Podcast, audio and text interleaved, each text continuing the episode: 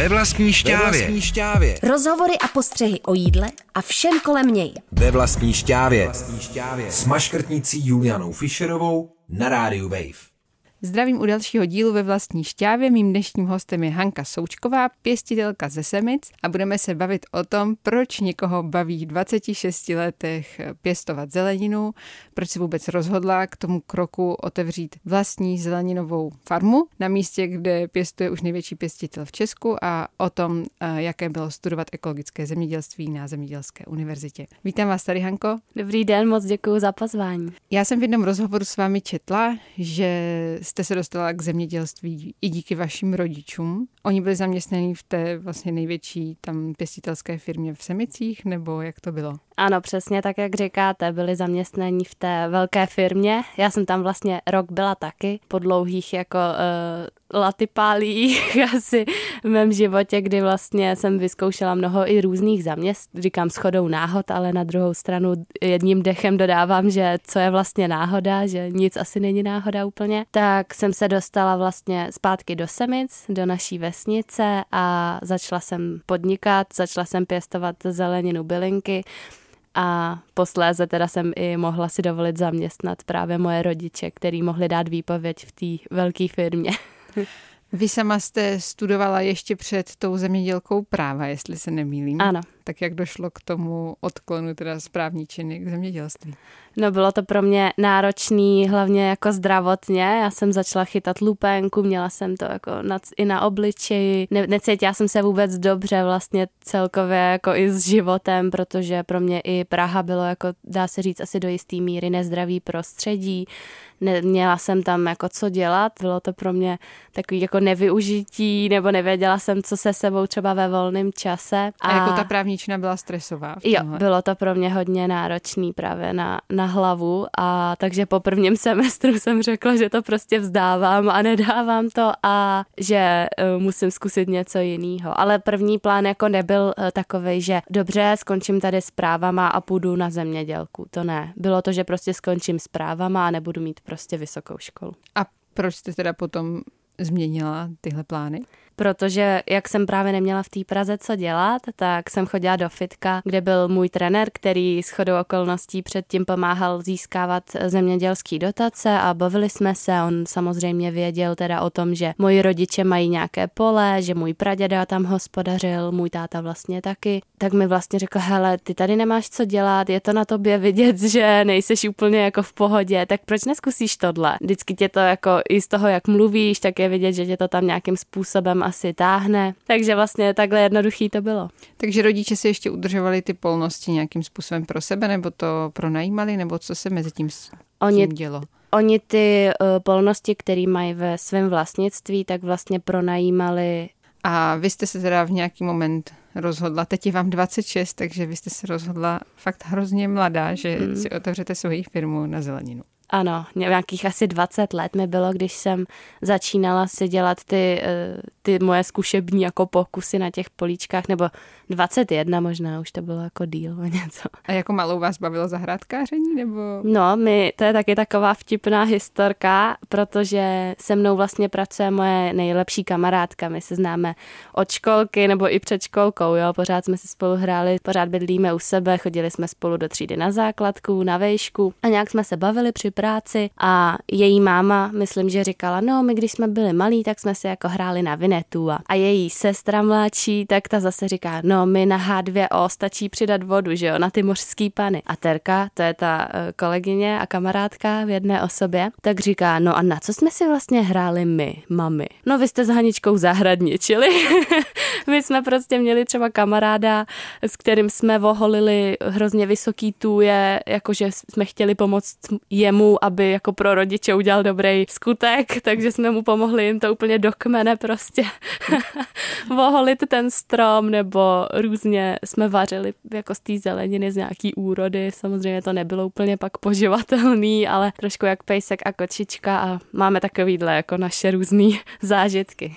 No a není to trochu náročné nebo troufale začít vlastně tenhle typ podnikání právě v místě, kde se nachází už právě ten největší víceméně pěstitel v České republice? Nejde to trochu proti sobě? Ono to možná teď jako bude takový kliše, co řeknu, já to vnímám u hodně eh, lidí, kteří začali podnikat mladší, ale bylo to hodně i o tom, že jsem vlastně nevěděla, do čeho jdu. Vůbec jako neuměla jsem si domyslet všechno, co to vlastně bude obnášet, ať už se to týká jako těch papírů, možná i uh, trošku té fyzické práce, i když na tu mě táta chtěl hodně připravit tím, že on vypověděl necelý půl hektar a řekl mi, dobře, zkus si to tady a uvidíme, jak tě to prostě bude bavit třeba po měsíci nebo možná po týdnu řekneš, že to prostě nechceš dělat, protože to je samozřejmě v každém počasí a i časově náročný. No a pak viděl, že to jako chci dělat, takže na to si myslím, že mě připravil, ale samozřejmě neznal jako ani on tady ty, já nevím, od účetnictví, marketing, nějaký ty dotace, eh, různý hygienické normy, BOZP a tak dále.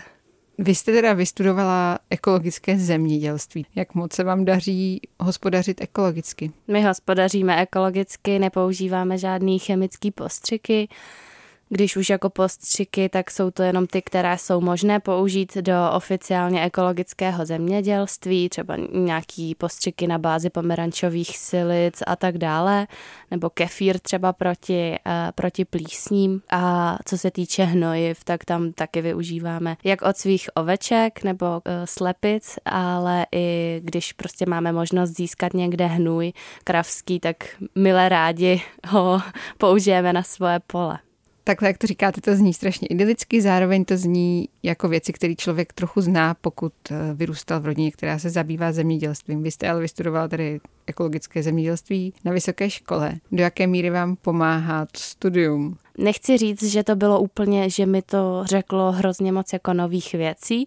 Na druhou stranu nutno dodat, že jsou, byly to pro takový ty aha momenty, jak se říká, že člověk pak vlastně docvaklo jakoby spoustu věcí dohromady a propojilo se mu to, takže proto to pro mě bylo přínosný rozhodně. A co byl třeba takový aha moment? Týkalo se to hodně, že se člověku propojí věci, ať už co se týče i třeba jako světového zemědělství nebo světové produkce. Já neměla žádnou uh, moc představu o třeba pěstování obilovin nebo uh, luskovin, jenom na to zelený hnojení maximálně. Takže tady mi to jak kdyby rozšířilo obzory i na ty ostatní plodiny a zároveň uh, mi to právě propojilo ty věci jakoby víc globálně třeba i, anebo v rámci České republiky, že člověk měl najednou větší nadhled nad tím a víc pochopil i třeba to zemědělství jako takový, důležitost toho a půdy a výživy rostlin a tak dále.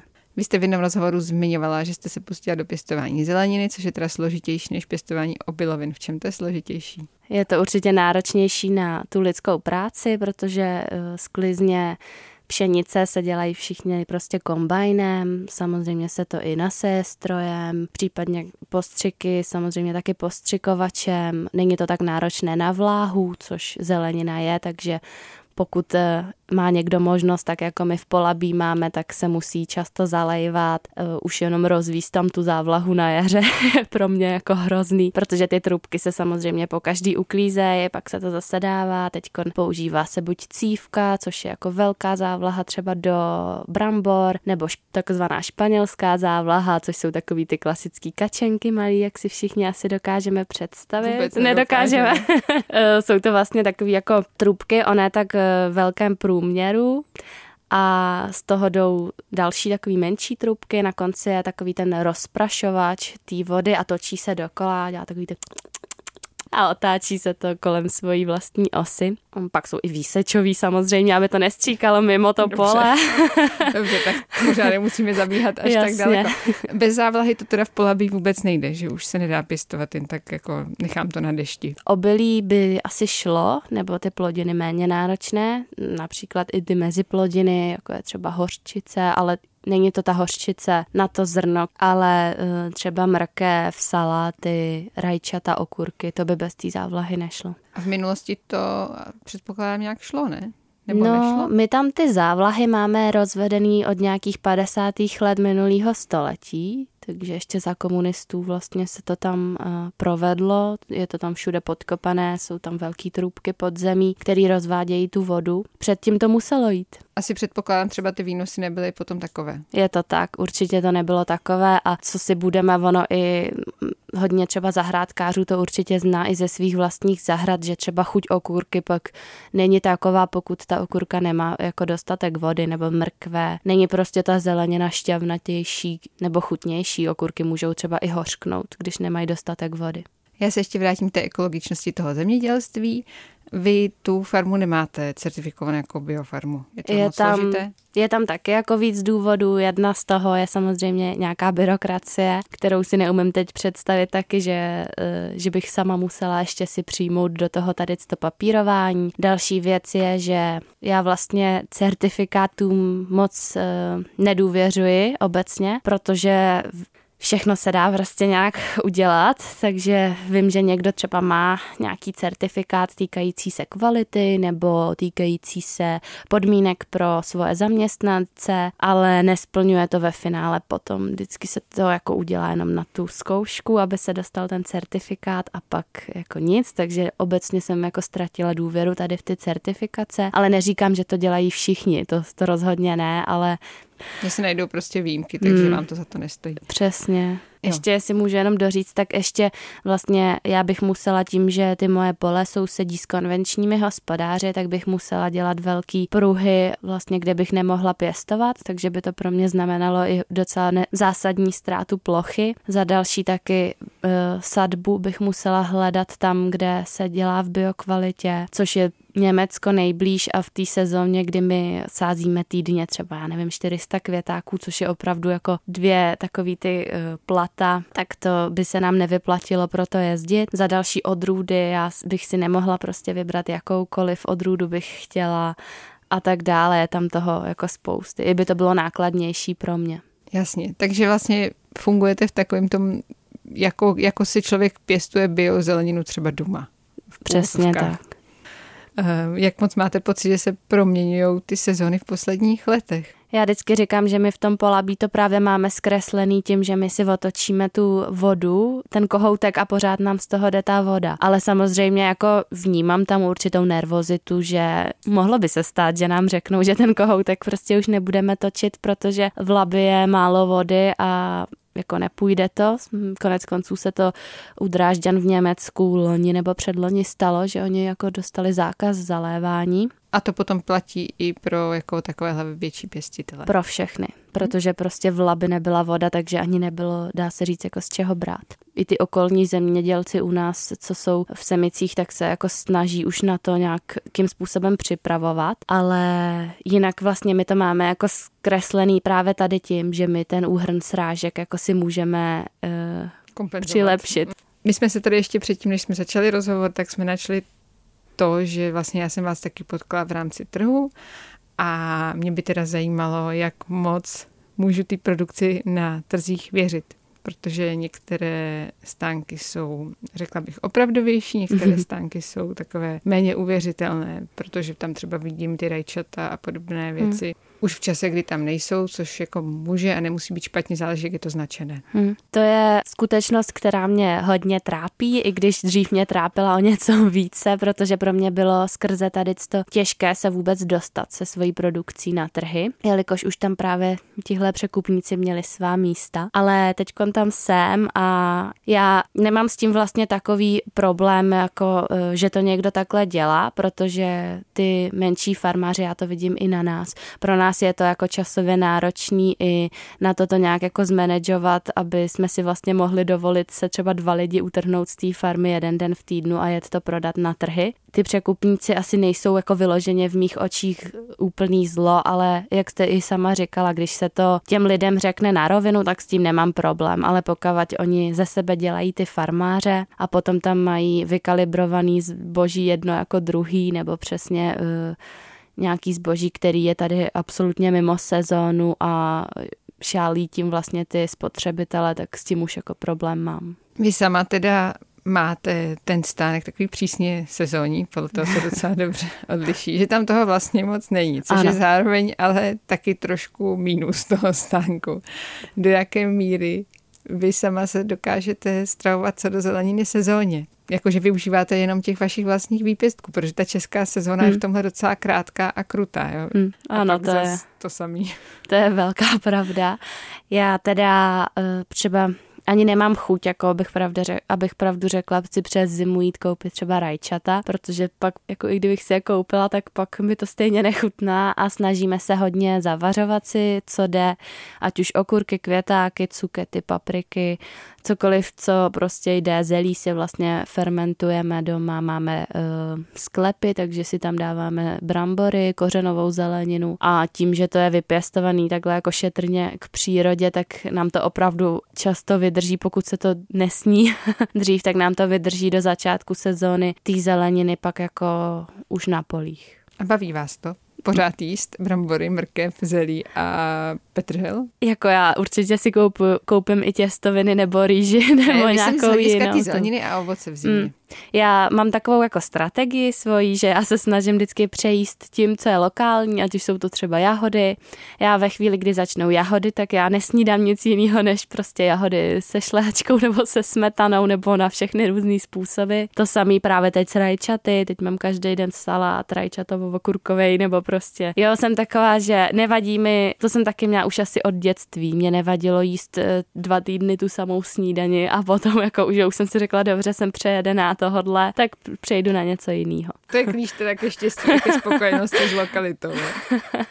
na mě to tak funguje, ale chápu, že každý by to tak mít nemusel.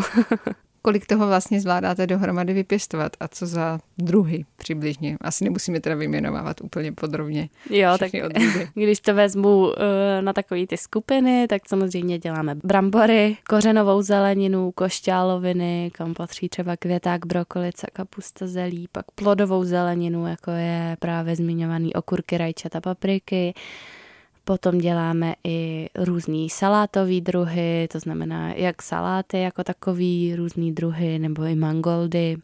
Potom děláme i různé bylinky, ne teda úplně jako, že takovou škálu, ale snažíme se dělat hlavně takový ty tradiční u nás. Koriandr třeba pěstovat jako nemůžeme, protože jsme zrovna všichni z té skupiny, který ho jako nemusí a neměl by to pak kdo sklízet, okopávat a tak dále. A e, když vlastně začíná sezóna a nemáme ještě takový sortiment, jak jste sama říkala, že je vidět na těch našich stáncích, že tam toho je někdy jenom jako pět a půl, tak e, děláme nějaký microgreens, kterým si ten sortiment trošku doplňujeme. A potom vlastně ke konci sezóny třeba máme i pak čoje, čínské zelí, kolik toho obhospodařováváte a kolik hmm. je na to lidí, aby se to vlastně vzájemně nějak dokázalo uživit a zároveň hmm. udržet v takové kondici, v jakém ty pole mají být. Máme necelých 15 hektarů, ale zeleninu a tady ty věci, které pak sklízíme, tak pěstujeme vždycky asi tak na polovině té plochy, na nějakých 7-8 hektarech. Na tom zbytku dáváme takzvané zelené hnojení, což jsou ty rostliny, které pak dodávají zase půdě živiny, to jsme tady nedávno probírali právě se Zuzkou Benešovou Aha. z živé půdy. Takže tak to se skvěle. To... Takže to jako do, do, to dodržujeme. Ono je to pak znát i, i hodně ekonomicky. Funguje to skvěle. Třeba ty dusík vázající plodiny mají fakt velkou sílu. A kolik je teda na to lidí přibližně? Teď jsme čtyři zaměstnanci na hlavní pracovní poměr, jsem to já, moji rodiče a zmiňovaná Terka a máme brigádníky sezóně, teď aktuálně šest. Jsou to nějaký jako uh, starší děti z základní školy v Semicích, se kterou se takhle i snažím nějakým způsobem spolupracovat. Dělám jim exkurze, už od první třídy vlastně těm dětem, protože mi to dává smysl, aby vlastně, když tam bydlí a žijou, tak aby poznali ty plodiny a věděli třeba nějaký základy, jak se co musí pěstovat a tak dále. I pro školku děláme exkurze takovýhle, to spíše o těch zvířatech našich, než o té o zelenině. Ještě mi vlastně chodí vypomáhat třeba moje teta nebo nějaký paní v důchodu, který se rádi porýpou v hlíně.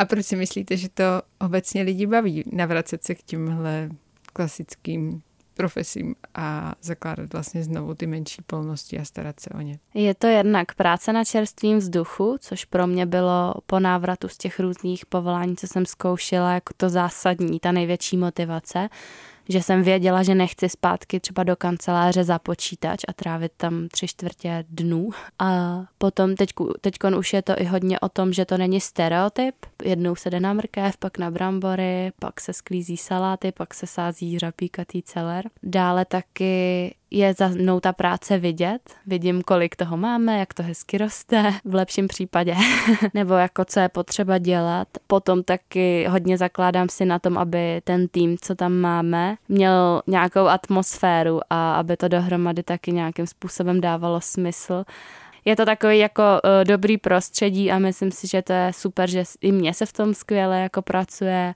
určitě i těm spolupracovníkům a takže to je pak ještě taky. To, to se může vlastně v každé práci, v každém kolektivu dosáhnout. Děkuji moc za rozhovor. Taky moc děkuji. V dnešním díle ve vlastní šťávě jsem se bavila s Hankou Součkovou. Bavili jsme se o tom, proč se pustila do pěstování zeleniny a jaké to je pěstovat zeleninu v Polabí a proč by doporučila se této práci věnovat i ostatním. Celý díl si můžete poslechnout také na stránkách Rádia Wave nebo v aplikaci Můj rozhlas.cz. Ve vlastní šťávě. Ve vlastní šťávě. To jsou rozhovory a postřehy o jídle a všem kolem něj. Ve vlastní šťávě. Ve vlastní šťávě. Přihlas se k odběru podcastu na wave.cz lomeno podcasty a poslouchej šťávu kdykoliv a kdekoliv. Uplotny i ve špajzu.